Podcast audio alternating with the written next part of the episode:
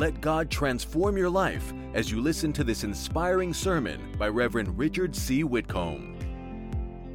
The marketplace was crowded as four year old Sun Bin followed his parents uh, buying vegetables in Sichuan, China. He was distracted by all the sights and sounds, and eventually Sun Bin got separated from his parents, but he didn't mind. He went off to play.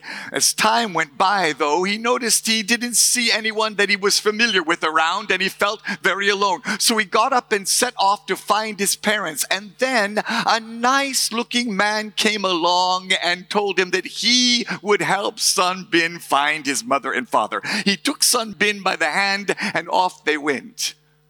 But the man was not out to help Sun Bin find his parents. He was out to kidnap him. And he sold the little boy to a family thousands of kilometers away in Jiangsu. Sun Bin never saw his mother again. His parents tried desperately to find their little boy. They even quit their jobs and devoted themselves to searching for him. They put his pictures everywhere. They traveled around to different cities in the region. They gave their DNA at the police station, but all their efforts were in vain. A few years later, Sun Bin's mother was diagnosed with cancer. She died murmuring her lost child's name thousands of kilometers away, Sun Bin didn't know why he'd been moved. He didn't know why he'd been taken to live with different people. As time went on, he couldn't remember where he came from, and the memories started to fade. He forgot what his parents looked like. He forgot his family name. He forgot his connection to his family. But something stirred deep in Sun Bin all those years, something that would not leave him. Although he couldn't say why, he always felt as if the people he were living with were not his real family. He felt that he was part of someone else, something else, somewhere else, that he belonged to someplace else.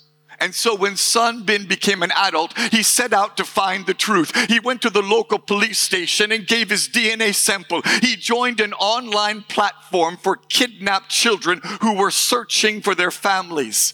And then he waited. And one day the call came there was a match for his DNA with a family who had lost their son 24 years earlier. All the details were the, exactly the same as his story. So in January 2015, Sun Bin walked into a police station in Sichuan, China to meet his father. It had been 24 years. He couldn't remember what he looked like. He had no idea which man in the station was his dad. But when the dad identified himself, Sun Bin broke down in tears. He fell on his knees and embraced his father. And suddenly, Sun Bin felt whole again. There's a powerful truth in the amazing true story of Sun Bin and his reunion with his dad. How could he feel such emotion for a man he didn't even remember? How could he be determined to meet a man he couldn't think of? Why would he have gone to so much effort? Because you see, the fact is, there is something inside of us that longs for family, that longs to belong. Family ties are some of the most powerful ties on earth. And the good news for each and every one of us is that God has designed you to belong to a family, not just the earthly family you were born in, but a special family, a forever family, a place in God's family where you can belong. It goes deeper than any other bond. You may not know the people worshiping around you, but if you're a child of God, you're connected in Christ. We may not know one another as deeply as we do with our earthly family, but there is a deeper bond and a connection. And when we unite together, together in Christ and fellowship with one another, then a new grace is released to us in greater ways than we could ever imagine. And that's what God is calling all of us to today. He's calling us not only to connect with Him as our Father, but to connect with one another as a family in the place of grace. That's what we're going to discover in our sermon this morning. But before we go on, let's bow our heads and pray. Almighty and everlasting Father, we thank you that you've extended amazing grace to us. You sent your Son, Jesus Christ, to rescue us, to find us, and to lift us. And for that, we are eternally grateful. You've forgiven us and brought us into your family.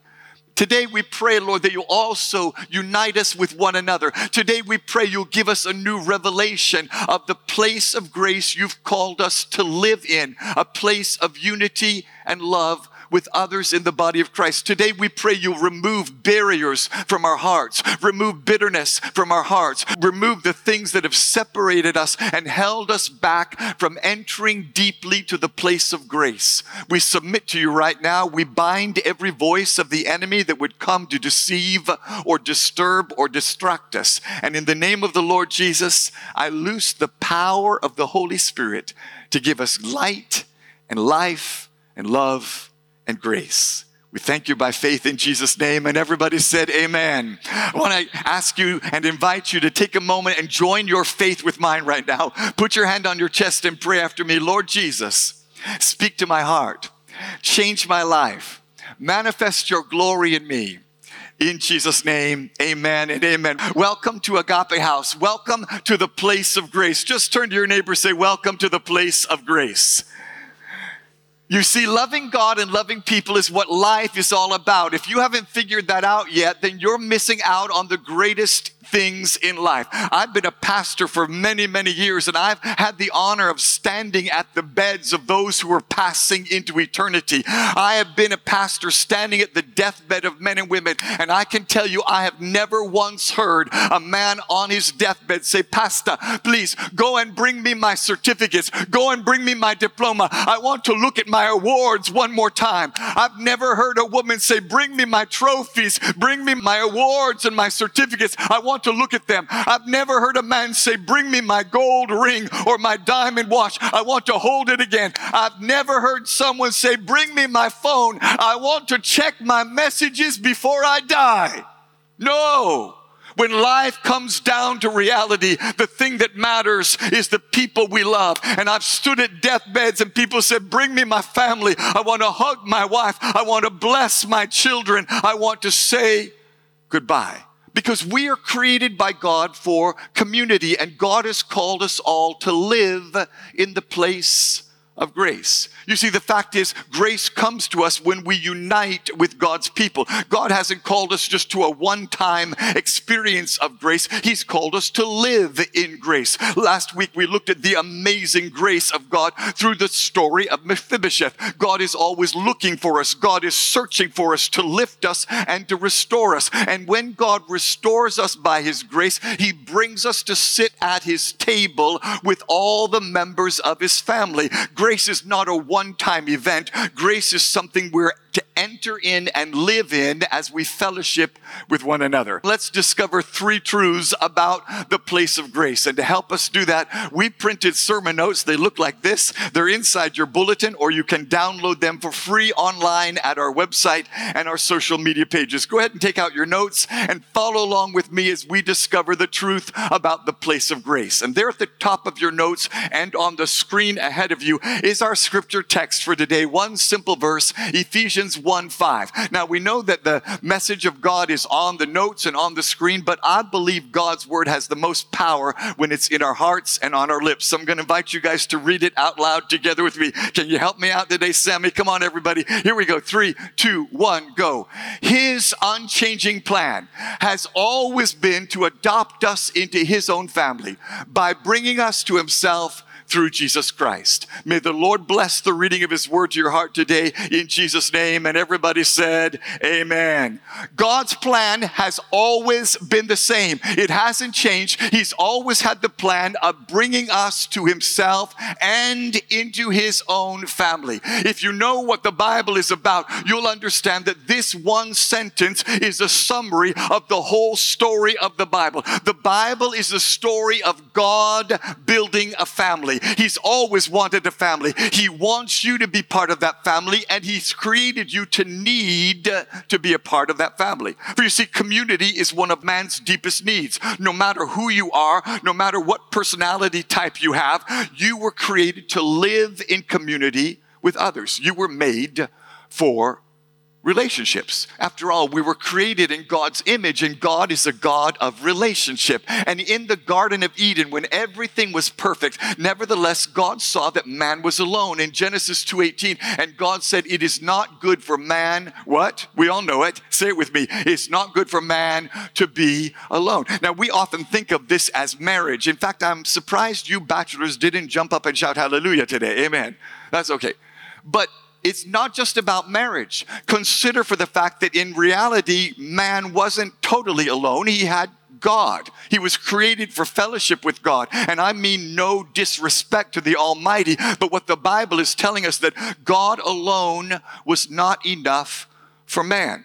Man was created to need greater fellowship than just God. Our relationship with God is the most important thing, but it's not the only thing. He wants us to live in the place of grace with one another. So let's look this morning at three truths about the place of grace. And here's your first truth the place of grace is where my needs are met. That's the powerful picture we have of the first church in the New Testament in in Jerusalem. Listen to Acts 4 32 to 34. All the believers were one in heart and mind. No one claimed that any of their possessions was their own, but they shared everything they had. With great power, the apostles continued to testify to the resurrection of the Lord Jesus. And God's grace, everybody say grace. And God's grace was so powerfully at work in them, all that there were no needy persons among them. In other words, the Bible tells us that when you come into the place of grace, grace meets your needs. No one was left behind. No one was left out. Every need was met in the place of grace. And the truth is, we cannot experience or receive everything that God has for us unless we are connected in the right way to the people of God. So here's the truth you need to pack up and take home with you. You cannot fulfill God's purpose for your life without other people.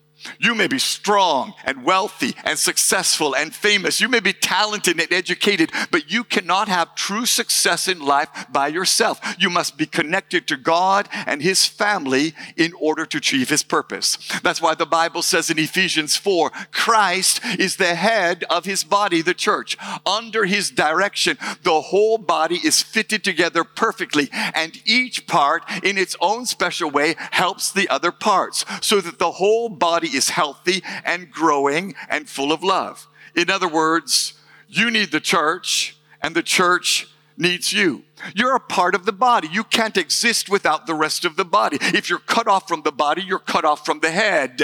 You can't say, I'll just separate myself and connect with Jesus. If the arm says, I don't like the chest, I don't like the way he's treating me, let me go and remove myself, I'll just remain connected to the head. Once the arm leaves the chest, the arm has also left the head. And Jesus never intended any of us to separate from one another. There is no such thing as an independent Christian. It is not possible to serve God and not serve people. It is hypocritical to worship God, Yesu Wofata, while you ignore and hate other people. It is unreasonable to think that your faith is private and it's not connected to any other people when Jesus clearly taught us that we are all members of one body. If one part hurts, we all hurt. If one part does well, we all rejoice. If one sheep strays, we're all concerned. When one sheep comes back, we all rejoice. And the problem today is that modern society has become so fragmented.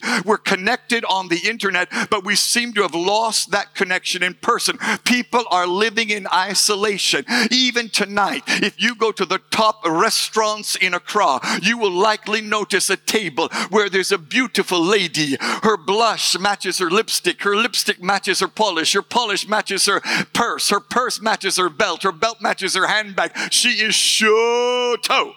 Opposite her is a man dressed to the nine who looks like a Hollywood movie star. And they're sitting there at an expensive restaurant, eating and drinking, and they both have their phones in front of their face. Hey!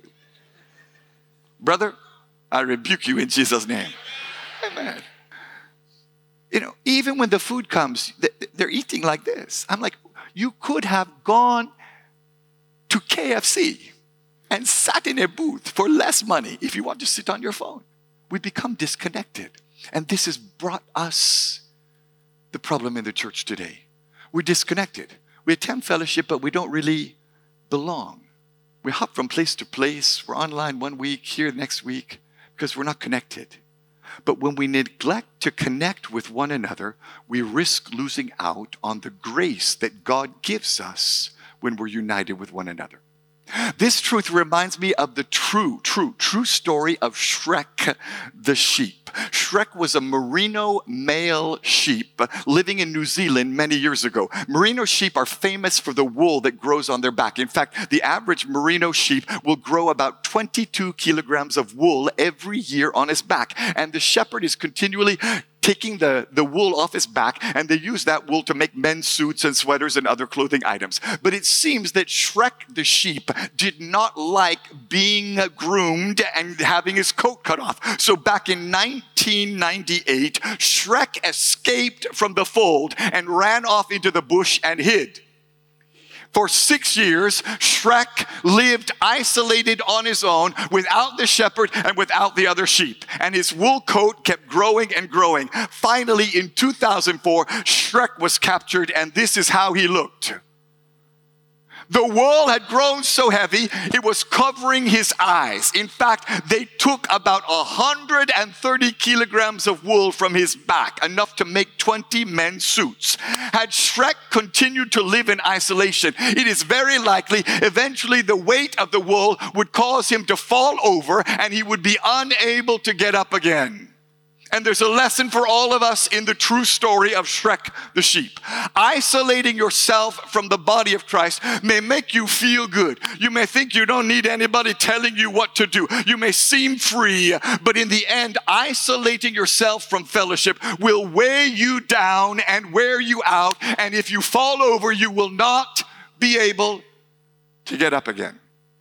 That's why the apostle Paul said in Philippians 1, 7 and 8, all of you share in God's grace with me. Here's the apostle who wrote much of the epistles about the grace of God, saying clearly that grace never exists in a vacuum. God's grace is meant to be shared. That's why Hebrews 12, 15 says, look after each other so that none of you fails to receive the grace of God. And understand today that when we fail to care for other people in the body of Christ, when we we fail to look after one another, we will also fail to receive the grace of God. If we're not careful, we will fall short. And the problem for many of us uh, is that being committed to the church costs you something. There's a price to pay. You have to sacrifice. It's not always easy to stay committed to a body of believers when the people are not perfect. Uh, as you get close to the church, you find faults and weaknesses and problems in others. And sometimes people rub you the wrong way. We don't like this, we don't like that. And it requires that we die to self in order to love other people. This fact reminds me of the woman who went to the judge and said, Judge, I want a divorce from my husband. Then the judge said, Why? She said, I don't like him anymore. Then the judge said, Yes, but you promised to take him for better or for worse. She said, I know, but he's a lot worse than I took him for. And sometimes it's easier to run than to solve problems. Sometimes it's easier to go online or hop from church to church than to settle issues. But if you believe that the church is where your needs are met, then you will understand that God uses difficulties in our fellowship to produce genuine love in our heart. You'll realize that when you are committed to one another love, it requires you to grow. And that brings us to our second truth about the place of grace. The place of grace is where I grow. Everybody say grow. The fact is, you can't grow in loving grace unless you're confronted with people who are difficult to love. You can't become more loving and more kind and more patient unless you get around people that try your patience. And you won't learn to be more like Jesus in relating to other people unless someone comes to hurt you and offend you. In fact, the more you're around difficult people, the more you have a chance to grow in God's love. See, God has called all of us to grow in grace. Listen to 2 Peter 3:18, but grow, grow in the grace and knowledge of our Lord Lord and Savior Jesus Christ. Then 2 Peter 1 2, he says, May God give you more and more grace and peace as you grow in your knowledge of God and Jesus our Lord. Turn your notes over to page two and hear the truth that God is speaking to us. One of the best ways we can grow in grace is to be hurt.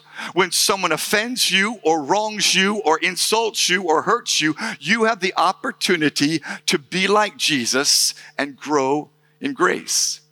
That's why God will never prevent you from being hurt. You will never come to a place again where no one ever offends you. God will not take every difficult person away from you because if He did, you would never grow. After all, 1 Peter 1 7 says, Your faith is being tested as fire tests and purifies gold. So when your faith remains strong through many trials, it will bring you much praise and glory and honor on the day when Jesus Christ is revealed to the whole world. Those fires that are uncomfortable and unpleasant are actually producing greater fruit, greater faith, greater gold in your life. When you're faced with a mean person who offends you, you have the opportunity to grow in grace. See, here's what you need to understand God's grace does not increase. God has always been full of grace. Jesus came in John 1 14, and it says, Jesus came full of grace. The grace of God does not increase. What needs to increase is your capacity to receive God's grace. The only way you can grow in grace is if your capacity to receive grace increases. And your capacity for grace can only increase when you're challenged to love the unlovely, to forgive those who offend you, and to extend grace to the undeserving. For the fact is, you can't love God if you don't love His people. Your commitment to Jesus is no greater than your commitment to His church. For 1 John 4 says, if someone says, I love God, but hates a Christian brother or sister, that person is a liar. Tell your neighbor, no, don't do that. For if we don't love people we can see, how can we love God whom we cannot see? And He has given us this command those who love God must also love their Christian brothers and sisters. And today, too many people avoid the church because they say mm, there are imperfect people there, the way they behave. And it's true, the church is not perfect, but neither are you. Tell your neighbor he's talking about you.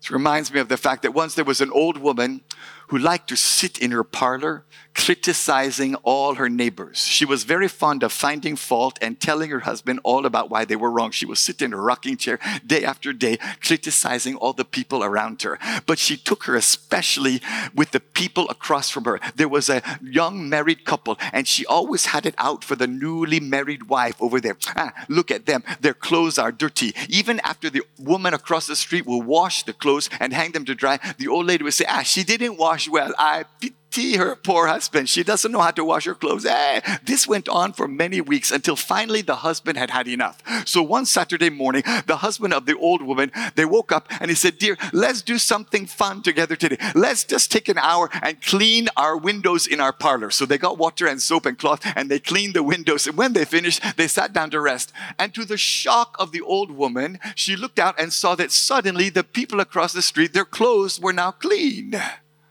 Because the problem was not that their clothes were dirty, the problem was that her window was dirty. Hello. Welcome to Agape House. Friends, Agape House is not a perfect church. We are not. We make mistakes. We're made of people and people aren't perfect. I know this may be hard to believe. I know it's hard to understand, but even I, I am not a perfect pastor.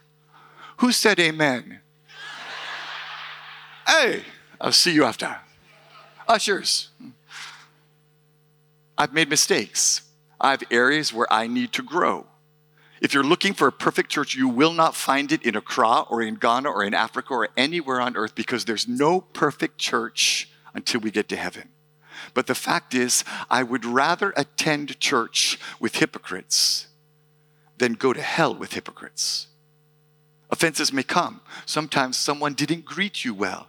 Sometimes the usher will say, sit here, and you don't want to sit there. Sometimes the music is too loud, the air conditioning is too cold, and God forbid you went to the car park and they told you to park where you didn't want to park. Hey, and I did. But as forgiven children of God, we must live in the spirit of forgiveness. For the fact is, you can't grow in grace unless you give grace away. That's what the Bible says in 2 Corinthians 9. Listen carefully. So let each one give as he purposes in his heart, not grudgingly or of necessity, for God loves a cheerful giver. And we all think money, he's talking about money. No, not necessarily. He's talking about a principle. Listen to how he continues. And God is able to make all grace. Somebody shout grace. God is able to make all grace abound toward you, that you always, having all sufficiency in all things, may have an abundance for every good work. Now may he who supplies seed to the sower and bread for food supply and multiply the seed you've sown and increase the fruits of your your righteousness and understand and hear the heart of this passage today, you will reap what you sow. And if you need more grace, you need to give more grace away. God will make all grace abound to you when you give it generously. For what you give generously comes back to you. When you give love, love comes back to you. When you give mercy, mercy comes back to you. For in Matthew 5 7, Jesus said, Blessed are the merciful, for they will obtain mercy. And in Luke 11 4, Jesus said, Forgive us our sins as we forgive those who sin against us. And if your heart is full of jealousy and anger and bitterness and hatred and racism and lying and competition with others, the love of God is not inside of you. If you are consumed with gossip and criticism and pulling down other people, how can you say the love of God is in you? If you can't love the people you do see, you don't love the God you don't see. If your heart is filled with racism, you need to repent repent. It's time to stop making excuses and stop fighting one another and stop going on social media to blast one another. It's time to stop tearing down the body of Christ and start loving one another. It's time to do less preaching and more showing the love of God by loving one another. For the truth is, the church is called to be the place of grace, and grace comes to us as individuals through the love and mercy of Jesus Christ and it also comes uh, through one another. For the evidence that you've truly received God's grace is that you become more gracious. Grace received becomes grace given. The hallmark of people who understand the grace of God is that they extend grace to others. That brings us to our third truth today. The place of grace is where I am forgiven and I forgive. You see, the beautiful news is we're all the same at the foot of the cross, whether white or black, rich or poor, male or female, educated or illiterate, wealthy or poor. We're all the same. We've all received God's grace. For Ephesians 1 6 to 7 says, So we praise God for the glorious grace He's poured out on us who belong to His dear Son. He is so rich and kindness and grace that He purchased our freedom with the blood of His Son and forgave our sins. We've been forgiven. We've been washed by the blood of the Lamb. We've been adopted into His family. We've received grace. And now God says, turn around and give that same grace to the someone next to you. From Matthew 10 8, Jesus said, Give as freely as you have received. And the Bible says in Ephesians 4 32, Be kind and loving to each other. Forgive each other the same as God forgave you through Christ. As God forgave you, forgive others. That's the lesson that a man named Anthony Colon had to learn. Anthony Colon grew up in a tough neighborhood in New York City with his older brother, Wilfredo all through their early years, Wilfredo looked out for his younger brother, Anthony. Anthony says, I loved him because he always stood up for me as a little kid. He would stand up for me, whatever happened, because he always saw the goodness in me. But then tragedy stuck, struck. One day, Wilfredo was standing out on the street in front of their apartment house when drug dealers came by and shot him. He had no connection to them, wasn't involved in their deals. They just shot him and killed him and left him to die. And when Wilfredo died, something died inside Anthony. Wilfredo's death just put so much hate in my life, said Anthony. I hated everybody, I hated everything. It made me like a monster. Even though the men who shot and killed Wilfredo were sentenced to jail, the rage still burned inside Anthony's heart. He was angry. It seemed nothing could ever free him from the loss of his brother and the loss of peace. But then one day, Jesus Christ walked into Anthony's life. The message of grace, the message of the gospel, the message of forgiveness, new life came and shined on Anthony. And he received Jesus. And suddenly, in that moment, his heart was changed. Suddenly, in that moment, as he received grace, grace poured into him to forgive others. The Lord put in Anthony a desire to forgive those who'd murdered Wilfredo. He began praying them, forgiving them, and asking God to give them grace. And the transformation in Anthony was so dramatic that he started serving God. He joined a ministry called Exodus that goes into prisons and ministers the gospel to prisoners and, and helps to disciple them. And one day, as Anthony went to prison, he turned the corner in the corridor, and all of a sudden, he came face to face with Michael Rowe, the man who'd murdered his brother. Michael Rose saw him and turned to run and hide, but there was nowhere to go in the prison. And Anthony came after him, and suddenly Anthony embraced him, said, I forgive you. I forgive you. I forgive you. The forgiven one forgave, the wounded one brought healing. The one who'd received grace gave grace away. The same thing can happen to you today here in the place of grace. It may seem difficult to forgive those who've wronged you. There may be burning anger or hatred in your heart. But you've received grace. I've received grace. We've all received grace. For Acts 15 11 says, We believe we are all saved the same way by the undeserved grace of the Lord Jesus. And as God offers you his undeserved grace today, he offers to wash you of your bitterness, wash you of your unforgiveness, wash you of your hatred, the disunity, the division, and bring that grace to your heart so that you can extend it to others. Maybe it was your family that dropped you. Maybe it was your family that hurt you, ignored you. Maybe it was your own mother and father that insulted you and turned against you. But there is grace for you today to forgive them. Maybe it was a fiance who promised and proposed but never came through. Maybe it was someone in your workplace. Maybe it's people in your compound or even your own best friend. Maybe, God forbid, maybe, maybe it was someone in a church who hurt you. Maybe it was a pastor. People didn't treat you right. And I'm here today in the name of Jesus to stand on behalf of all pastors everywhere and all churches everywhere and ask you to forgive us. Forgive us for failing you. Forgive the church for hurting you. Forgive the pastors who didn't attend to you. Forgive us in Jesus' name.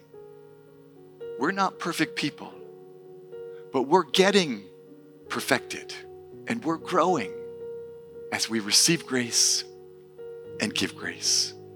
So today, get more grace. Increase your capacity to receive God's grace by opening your heart, giving Him all the bitterness, all the pain, all the hurt, all the rage, all the offense, all the impatience surrender it at His feet and say, Lord, as you've forgiven me, I forgive others. You'll find power, joy, and peace here in the place of grace. Let's just take a moment today and let God's grace come upon us. Father, in the name of Jesus, we ask you to move in our hearts and lives. Soften our hearts today. Melt our hearts with your love and your grace. We've received so much from you. We're blessed. We have a heartbeat in our chest. We have you every day calling us your children. Help us, Lord, to take this great gift of grace and share it with others. Move in us by the power of your Holy Spirit here in the place of grace. In Jesus' name. God bless you for listening to this message. Reverend Richard C. Whitcomb is the senior pastor of Agape House New Testament Church in East Legon. If you are ever in Accra, we will like you to worship with us on Saturday night at 6 p.m. or on Sunday at 7:30 a.m 9:30 a.m. and 11:30 a.m. You will have an awesome experience.